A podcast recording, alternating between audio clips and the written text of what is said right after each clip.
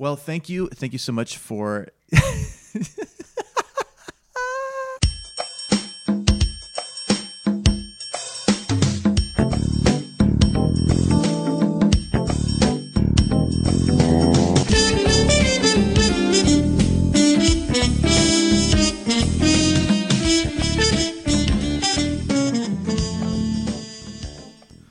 Hello, welcome to Hey Arnold. Hey, we're back. We're back. This is uh, Corey Vaughn, and I'm with. Adam Samaha. Yeah, we're hanging in Adam's little home, talking again about Hey Arnold. Um, yeah, how are you? I'm doing really good. Yeah, it's good to be back on air. Back, back on the internet air. Uh, we're talking today about Das Subway and Wheezin' Ed, uh, which are two episodes of Hey Arnold. Uh, if this is your first time uh, checking in with us, uh, we talk about Hey Arnold. Um, every every podcast episode, we talk about a couple different mini episodes of Hey Arnold. We analyze it critically and socially and culturally, and talk about it, cry about it. Yeah. So wel- welcome if this is your first time. Um, we uh, yeah, we're talking about these episodes. Um, but real quick, uh, if you could rate and review us after you listen on iTunes, that would be great. Very That's helpful. really all that we care about. That's all we care about. Yeah. That not if you like it or not, Just, just, rate and review. rate and review. Give us four to five stars, please. Would be great. Um, yeah, uh, a couple other things. Uh, Emily Okada does our design. Look up her great work. Um, Google Emily Okada. Um, anything else that I'm forgetting about this? No, I don't think so. Cool. Um, Das Subway is named that, and it's referencing the movie Das Boot, which is a movie about a. Uh, it's a German film about a submarine that gets has to be underwater for like like a month or something, and everybody in this in this submarine goes crazy. So it's kind of a funny reference to what happens in this episode, which is basically a story about a subway car getting stuck and people in it go, going crazy. So, real quick, uh, real quick summary. Um, Arnold and his friends are coming out of a movie, um, and they're they like complain about it, and then they uh, are trying to figure out how to get home because it's already dark, and um, they like kind of list all the options of uh, public transportation. They go through, um, like, oh, maybe take the bus. Oh, the bus they, they missed it. Oh, let's walk home. Oh no, it's too dangerous. Let's take a taxi. Oh, we don't have enough money. And then Arnold says, "Well, what if we what if we take the subway?" And um, everyone's like, "No, no, it's crazy." And Gerald has this like great line. Uh, you know what they say? Uh, lights. Wait, what is that? Oh, su- sun, sun goes down, stay, above, above ground. ground. And there's like a little like, yeah, it's really cool. Um, and then uh, Arnold's like, "No, it'll be great." And you know, Har- Harold's there, and he's like, "I ain't afraid of nothing." And then Helga has this like funny, like really funny moment. You know, one of the best like go-to comedy moments in the show. She says, "There's no way I'm taking the subway," and then it cuts to this moment of like a train whizzing by her face, and then she says, "I can't believe I'm taking the subway." So like, kind of a just nice. Uh, I'll I'll never do it, and then she does it. Um, so they get on the they get on the subway train, and they have like some trouble figuring out where they're supposed to go. They realize they're on the wrong train, but Gerald kind of like says, "Oh, don't worry, we'll make it work." And then this the car breaks down, and they're sharing this car with all these different types of people. They have like there's like a nice lady and this other guy reading a newspaper, and then there's a uh, like a psychologist and uh, his patient who is afraid of uh, who, who's claustrophobic, afraid of tight spaces, and she's like repeating this mantra. And there's this blind old man with a dog, um, and there's a homeless guy, and then Arnold, Gerald, Helga, Phoebe, and Harold, um, and they're all sharing this car. And as they are stuck here, they kind of start losing their mind. They are getting hungry. They're complaining to each other. They're kind of losing their yeah, losing their cool a little bit. Um, and as this is happening, uh, Arnold's grandma figures out that he's stuck in uh, this car, and you realize you like find out a little bit about her. Like she says, "I'm the only ex cop in this town crazy enough," and then you know to go to go find this car, um, and you wonder is. The thing I'm realizing is that she's crazy or that she's a cop, and I'm not sure which it is. Like, yeah, she could be totally lying, or it's just a bit about her past. Yeah, yeah, her past life. It, I hope she was a cop. It would make sense with her karate skills, I guess. it would. Yeah, she seems way too zen to be a cop, though, in my opinion. Yeah, and too crazy also. Uh, Okay, we could talk about that. Uh, Seems to go hand in yeah, hand. Yeah, yeah, it's true. Sure. Uh, oh, oh, oh, I get what you're saying. Okay, cool, cool. All right. Um, so yeah, she she does end up um starting the car up. She like like climbs into the sewers and uh, starts the car again. And um, this is this happens right at the culmination of like the the people in the car, their insanity, um, and they uh, like right at the moment when she's about to start the car again, uh, the dog gives birth to puppies, and everyone's so happy and like, oh, puppies! Great And- unifying moment. yeah, very unifying unifying moment. Uh, and it finishes with the homeless dude, um, who, by the way, keeps saying like the the gimmick of the episode is "Get out of my house." So like already a conversation of like that this is his home, you know. Mm-hmm. Um, but uh, he finishes off the episode singing this like rallying cry for all. Um, Ode to public yeah, transportation. ode, yeah, the ode to public transportation, which we'll talk about more. But uh, yeah, and they sing it together, and it's like kumbaya in the subway train, and that's the end of the episode. So it's yeah, it's definitely a story about like what happens uh, to people in a tight space when things go wrong, and how they kind of first confront each other and then come together at last. Um, and that's a quick summary of the episode. Yeah, I think that that was a very good summary, Corey. Thank you. And um, I think that there's a few different directions you could go, and there's a few conversations you could have out of this episode, which made this episode really fun. Um, I think one of them definitely is that um, there is an issue with like various forms of insanity, and that nobody seems to recognize their own form of insanity, but can recognize it pretty clearly in Yeah, yeah, others yeah. Because throughout the episode you have various points where different people are going crazy and the most obvious one is you have the homeless man who seems a little crazy because he thinks the subway is his house which it probably is his house In More a, or less. Yeah, in a philosophical sense, Yeah, yeah, it's yeah. not a. It's a. and it's in a, practical sense it's where he sleeps it- it's a home, but not a house. yeah, right. yeah, yeah, yeah. yeah. We're semantic issue there. So, um, and then you have the homeless man. Then you have the the shrink and the uh, the patient who she's claustrophobic and she keeps repeating her mantra, which is wide open spaces. Wide open spaces, and the shrink play that is played by like the greatest voice, which is like, yeah, repeat your mantra. Like it's this like Oh really- yes, I I sound like Freud. yeah, it's yeah, yeah. That was much better than mine. Mine was awful. Thank but- you. so, and then you have obviously the kids, and they're all crazy in different ways. They're already crazy. They're coming in crazy. yeah, yeah, and the other people are are coming in crazy as well. Oh yeah, yeah. The Okay. only one that doesn't seem crazy is the blind man with the dog. He seems pretty just like a blind man with the dog. Yeah, but he's a little um, uh, he's a little aggro though. Uh, a little bit, but I He, think he it's called because he called Harold fat boy. he's right though. It's just true, and everybody in this episode and the next episode, I think, calls Oh. him fat boy constantly.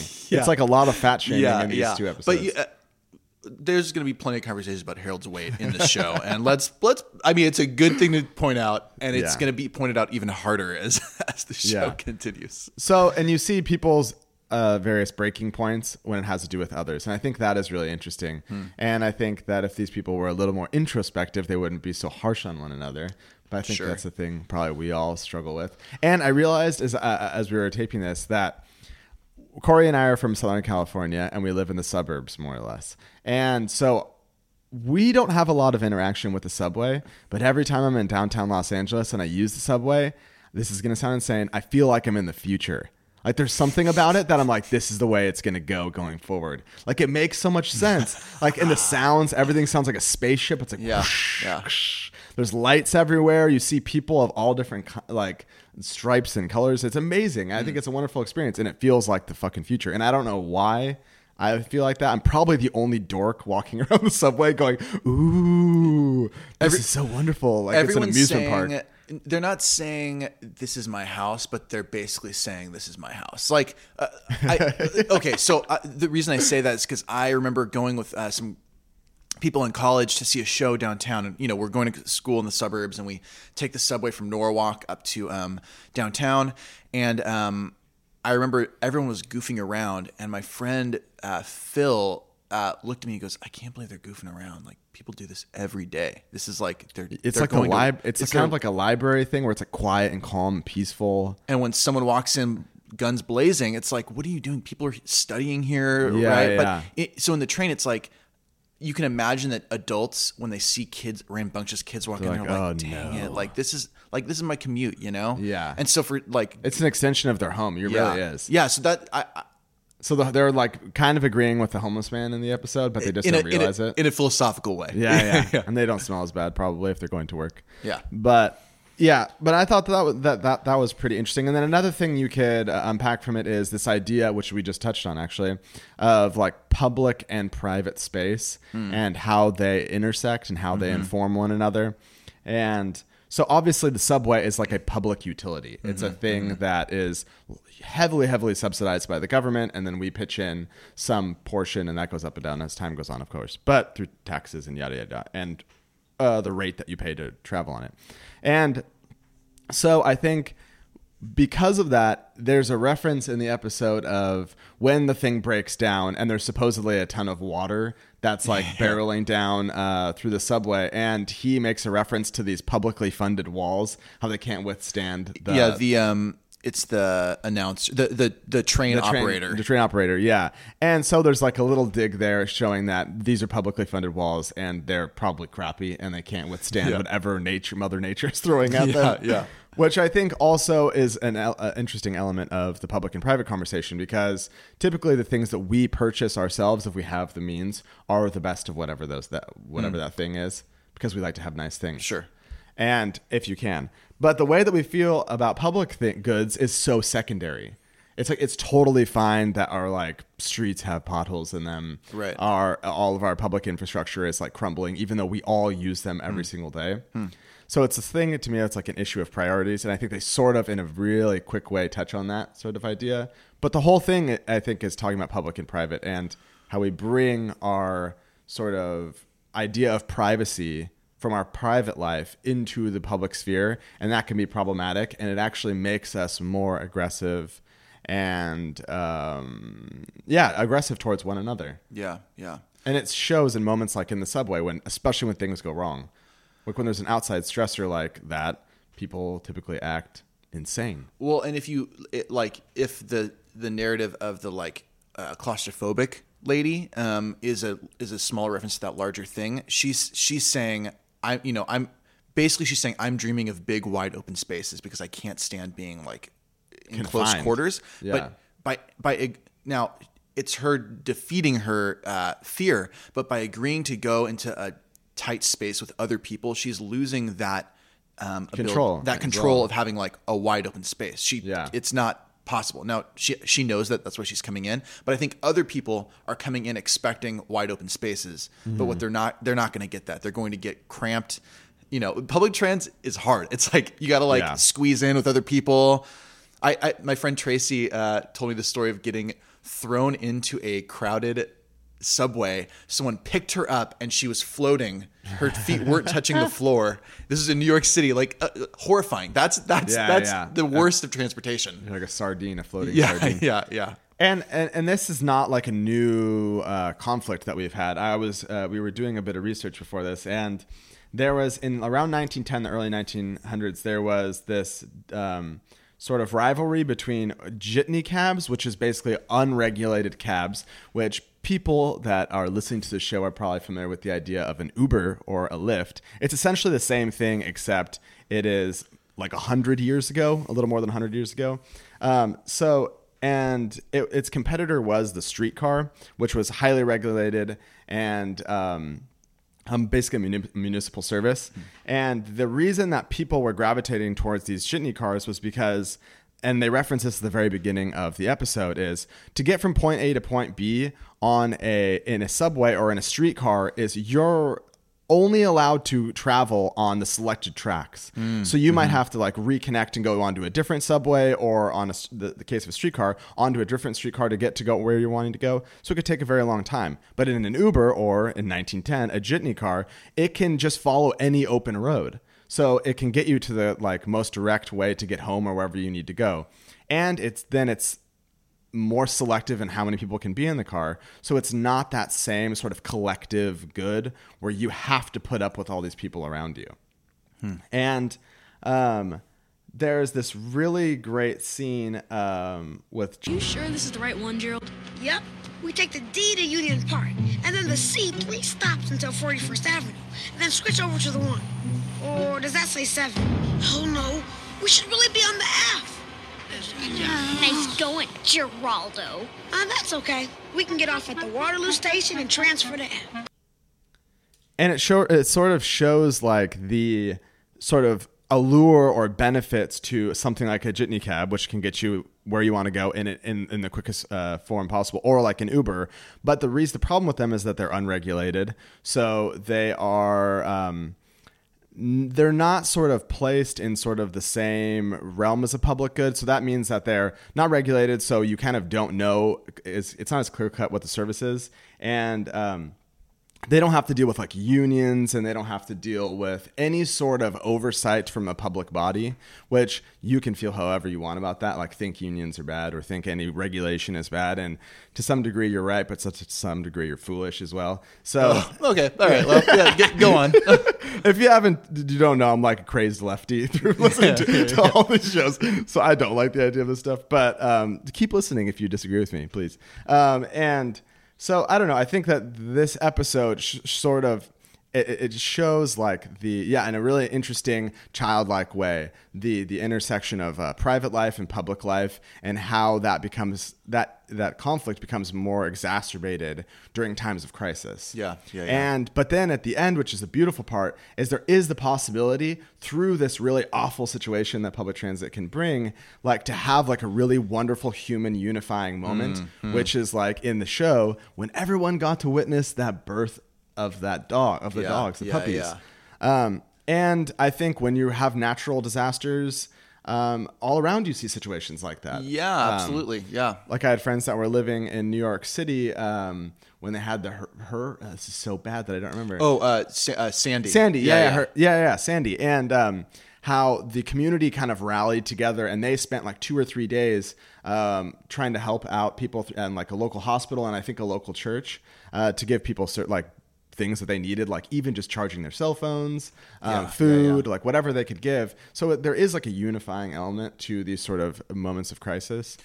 It's crazy that um, all Arnold had to say was, "Hey, there's something wrong with this dog," and it chilled everybody out. Yeah. You're all humans. Can't you like care for each other? Exactly, But yeah. it's like you need something else to care about that's outside of your own story to like unify together. Um, I guess, and I guess that's kind of cool. Like seeing these characters kind of chill out and come together to help each other. Um, to well, to help each other help this dog. Um, yeah, it's it's kind of a moving moment. Yeah. Yeah. Yeah, it's pretty great. Um, Yeah, and that leads into like I think if the conversation is a about private versus public space and then also what happens to people in times of stress, both at their best and worst, I guess that thesis moment is the song that the homeless guy kind of starts. Um, and it's it talks about um, coming together. It talks about um, that also that you're kind of forced together too. There's a line that says um, they've locked the doors, so let's get along. Um, and that the the interesting thing about that is it's not ignoring the fact that this is a nuisance. It's not ignoring the fact that this is hard. It's not ignoring the fact that it's a cramped, annoying space. But what it's saying is, despite that, let's get along. Let's um, hold hands and all of that. So it's a it's a pretty um, interesting kind of rallying cry to public to public transportation and ode to transportation, but also a conversation on connecting. Yeah, and it's very it's like a very realistic uh, view of how it works. But it does show that I think that people would rather feel unified than be very, very, very comfortable all of the time. I think not everybody, but I think most people, because that you're missing like out on a human like Yeah, yeah, things yeah, that yeah. are sterile are not human. They're like Right, lacking right, some right. sort of human element. But sterile things can be good too. Like when you're in a hospital or you're Yeah, you know, yeah, yeah. in surgery, those sorts of things. But you it, just because something is uncomfortable doesn't mean you can't come together. Or learn from it. Yeah, yeah. Right, And have right. like a good experience. Yeah, But the old man and his tune, boy oh boy, it's a good one. brought the people together. Let's all hold hands here on the subway. Cause we've been stuck here in the dark for way too long. Oh, it's hot and it stinks, and the train is on the plane. They lock the doors, we got no choice. Let's get along. Let's all get here on the subway. So, uh, Wheezin' Ed um, is a story that kind of is a lot like uh, a couple episodes ago, the Haunted Train episode, um, where a story is told and kids, some believe it, some don't, uh, and it's kind of spread throughout. Um, you know the generations, the, this these like haunted stories, and so they move forward with it. So it's it's it's kind of similar to that story, which I thought was interesting. Um, already having another haunted story, but I think it does different things too. Um, anyway, so quick summary. Um, oh, by the by the way, we did not. We want to start talking about the writers for these episodes. Um, sorry to jump back. Das Subway was written by Chris Simmons, um, and Wheezin' Ed is a combo writing team. It's Craig Bartlett, Rachel Lipman, and Steve uh, Viksten. Um, we want to start doing that just out of professional courtesy, like To give credit where credit is due. yeah, we're, we're talking about the content of these episodes, so we want to, um, yeah, reference that. Um, yeah, uh, I'll give another quick summary. Um, so starts off with the kids on a, um, uh, like on the pier at the boardwalk or something, uh, just hanging out, and Arnold is uh, kind of daydreaming about uh, this island out in the middle of this uh, lake, um, and uh, Gerald walks up and says, "What are you looking at, man?" Um, and while he's doing that, Helga's like pining after Arnold, and she's like, "Like, oh my, like sweet Arnold, I want to be with you." La la la. Uh, and you're kind of also I, pause real quick. This episode has like seven kids. No, eight, eight, eight of the kids show up at some point. Um, and you're, which is way more than usual. So I think the cool thing about these two episodes, just on a side note, is you get to see Harold um, in a situation that isn't just him being a bully. It's him like his character starting to be developed um, in both episodes. And then in, the, in this uh, second episode, Rhonda and Sid kind of get characterized as well. Um, and you get a nice cameo by Brainy. Um, so it's cool to cool to see like them starting to open up these characters a little bit more. So you know, Rhonda and Sid are arguing about uh, some gender stuff, like you throw a ball like a girl.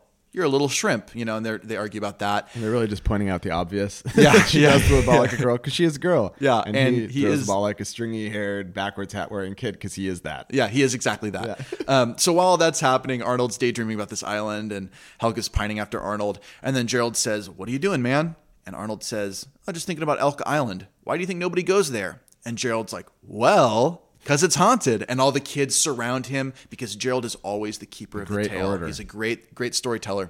So he tells this great story about this guy named Wheezin' Ed who uh, uh, was back during the Prohibition days, and he was like this scary dude, and no one knows why he wheezed, but he, they do know that he used to kill people, and that he was a like a rich, um, a rich Prohibition guy, and that he buried this treasure on this island, but no one's found it because it's haunted. Um, so all the kids are like, maybe we should go over there. And this grizzled old pirate figure comes up in a boat. Uh, turns out to be Sheena's uncle, who is just Sheena's another kid in the in the class. But uh, he offers to um, take them over for like a dollar a piece, and then he makes a fat joke about about Harold, and then uh, they take a boat over. And while they um, are boating over to this island, on the other side of the island, there are two guys um, on a different boat coming up to the island, and it by the way, these two dudes are from the first episode, uh, the Downtown as Fruits episode. They're criminals. They're kind of the go-to criminals in this show. Um, but you find out that they are counterfeiting pennies.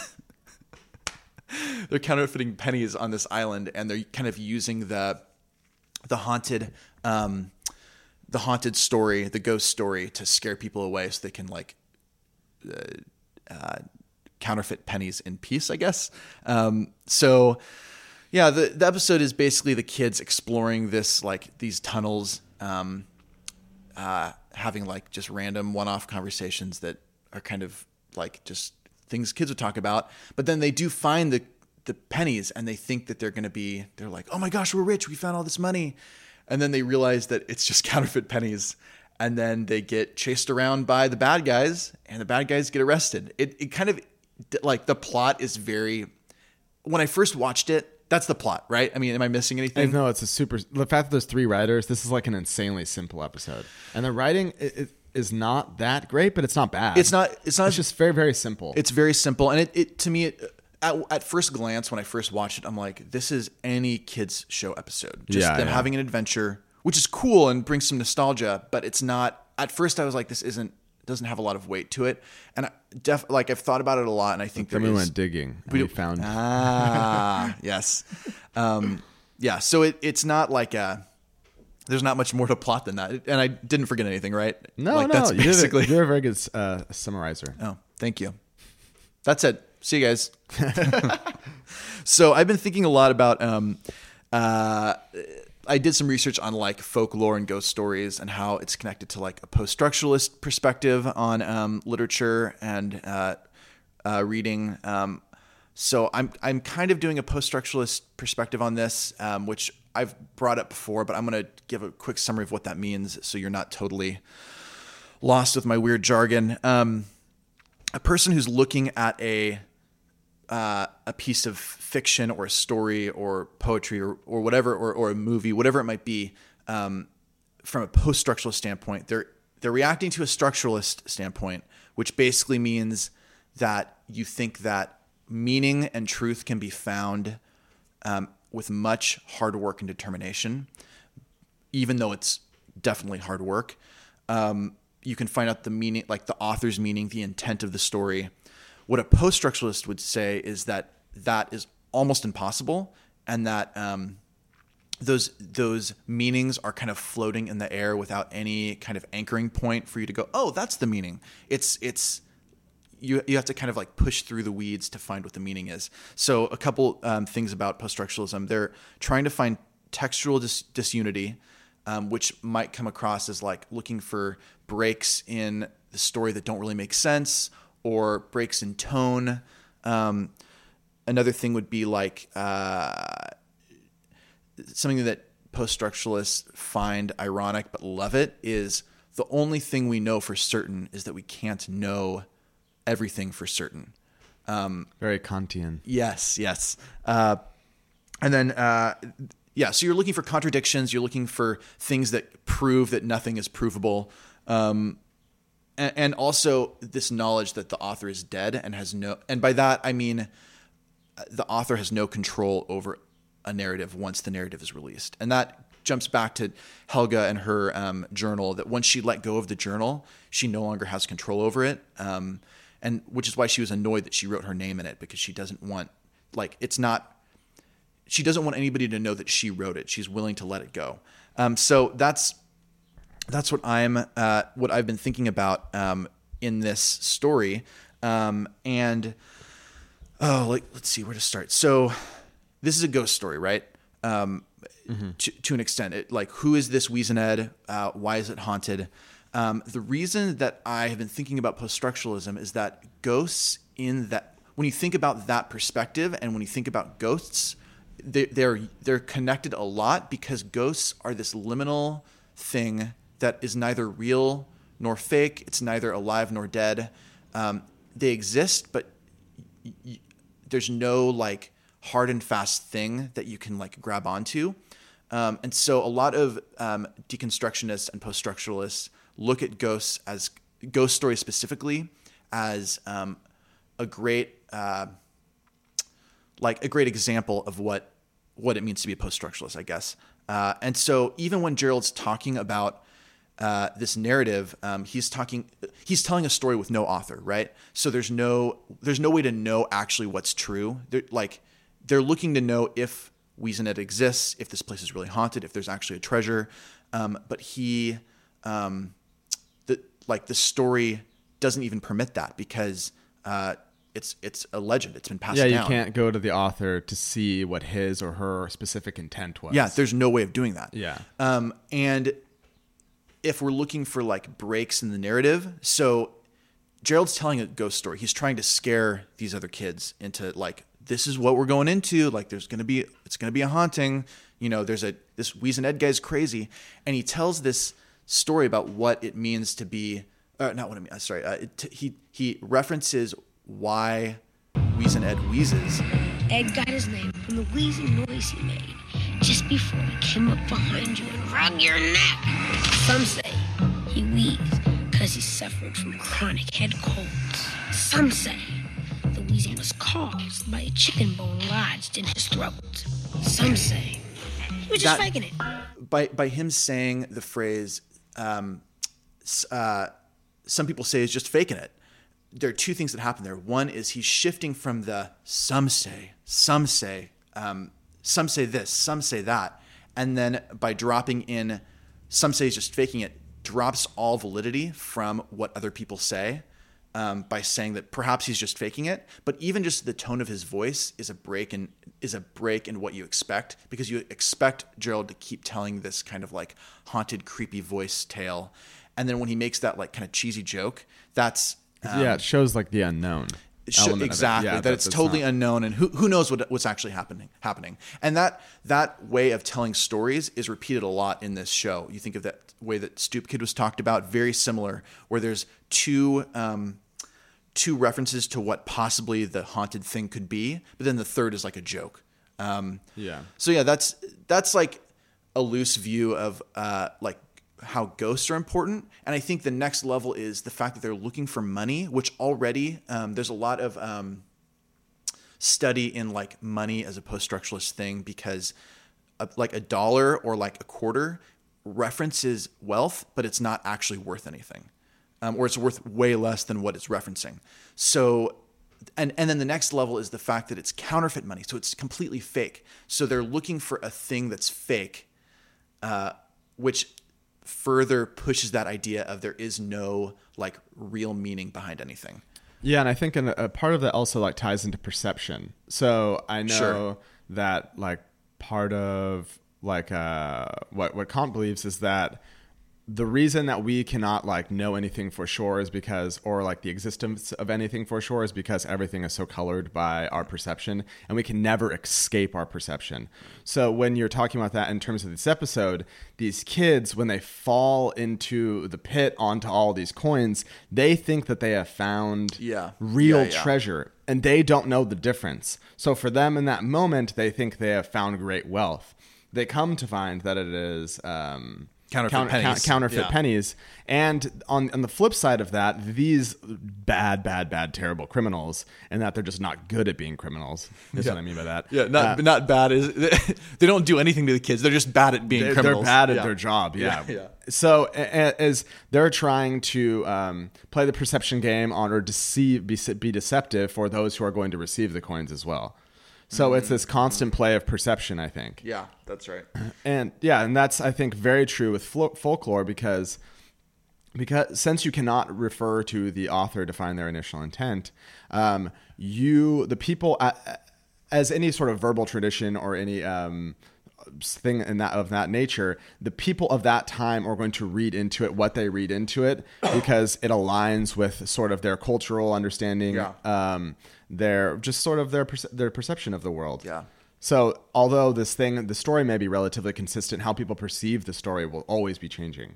Yeah, and I think I was going to reference that too. That the reason that ghost stories came up when they did is because of specific struggles of that whatever class kind of opened up that story, whether it was people in poverty, people in the middle class. It was brought up because of their own anxieties, um, and so it it makes sense that these like lower income kids would um, tell this haunted story, tie like keep this story going about um, uh, this like buried treasure because they're like for them they're they're looking for what they want to look for. They're they're looking for treasure because that's what they're they're thinking about. What do I need to do to like succeed? Like I need money, right?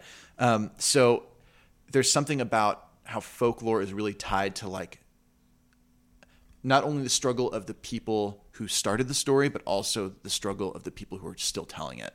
Yeah. Um, Yeah, and I, by the way, I'm pulling a lot of this from. A, there's a book that I was like kind of skimming called um, "The Ghost Story from 1840 to 1920" by Andrew Smith, and a lot of that is referencing.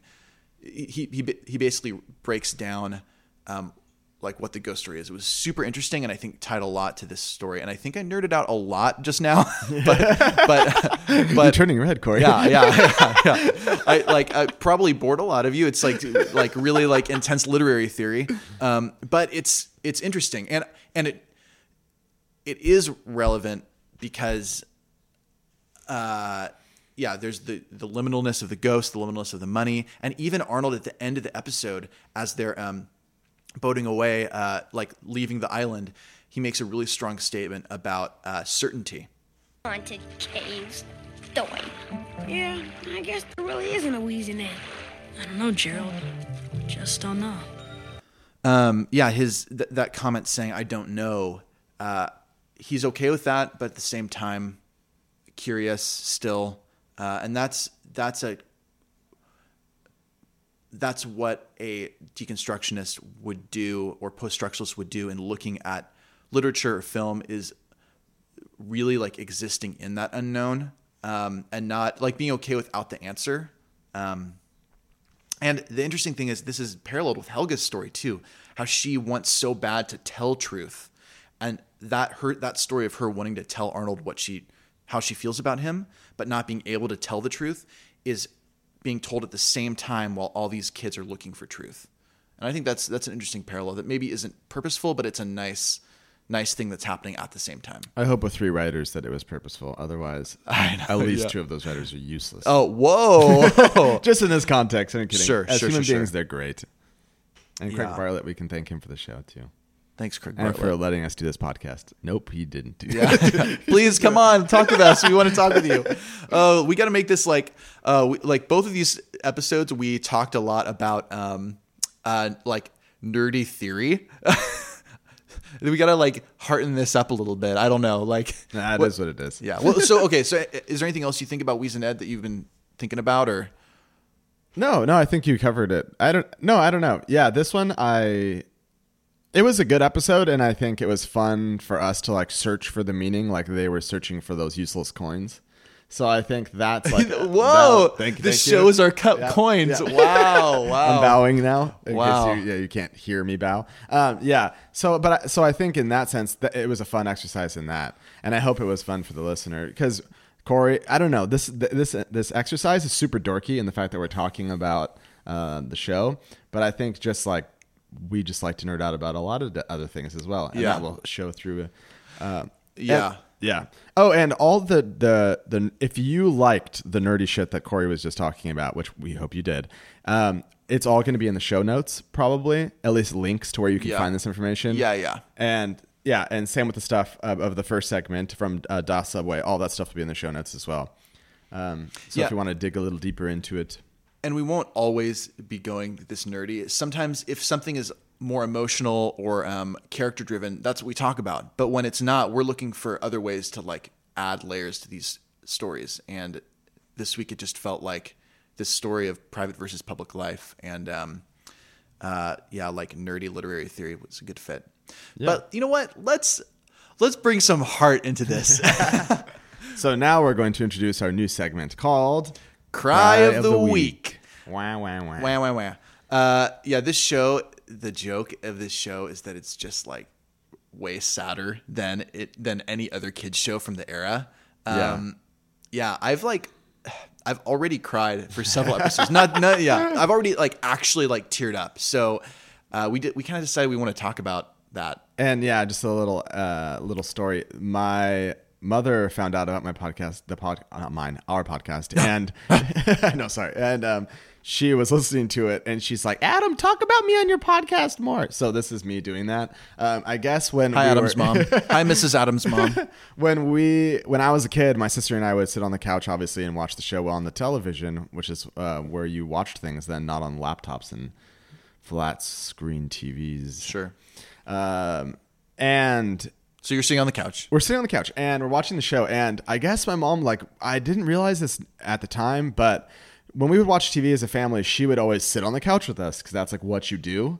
But when we watched hey arnold she never would sit on the couch she told me. She would always stand behind the couch because she knew during every Hey Arnold episode that she was going to shed some tears. And she didn't want us to see that because she didn't want us to like read into the, the story like that because it's like fun and it's like heartfelt and we were like nice emotional kids so she didn't want to like introduce that element of the show uh, to us and i didn't even think about that until we've been revisiting it now like the emotional depth of the show it is insane Yeah, like not yeah. every episode but there's a lot of episodes where it's like damn Yeah. that's fucking sad Yeah. like that's the My- only or, or even if it's not sad, it's still heartfelt. Yeah, like really beautiful heartfelt. moment. Yeah. and yeah, she said something about like these are kids living in poverty. Like she was like yeah. really like stuck on that point, which is as an adult, I'm sure. Yeah, she was. I, it's weird because listening back to it on the first episode, I was so into the fact no parents were in the show. Like I thought that was amazing that these kids were running around in a sort of mild state of anarchy. But my mom didn't read it like that. She read it Yeah. like, "Where are these kids' parents?" This Yeah, is so yeah, sad. yeah, yeah. So, yeah. So, well, let's let's do it this way. Um, Adam, what what was your cry of the week? What was a moment that um, stood out to you as heartfelt or sad? Uh, was there any? Thi- in this one, not as much. I think probably um, it was like maybe tears of joy. Like I really loved when the dog had the puppies. And all the other characters did too. Yeah, was- and yeah. we were all in the same Yeah, boat. yeah. or same subway car. Um, and yeah, I loved that. And it was like I had. I'll give it one tear, but one tear of joy. I'd say. yeah, yeah. It, It was wasn't the a cry, full cry? It was the cry of the week, It was the cry of the week. but it was just one tear. One tier only. So we're, the rating system is one to four, and then five, five. is full cry. Yeah. Yeah. Um, yeah, I think that is a.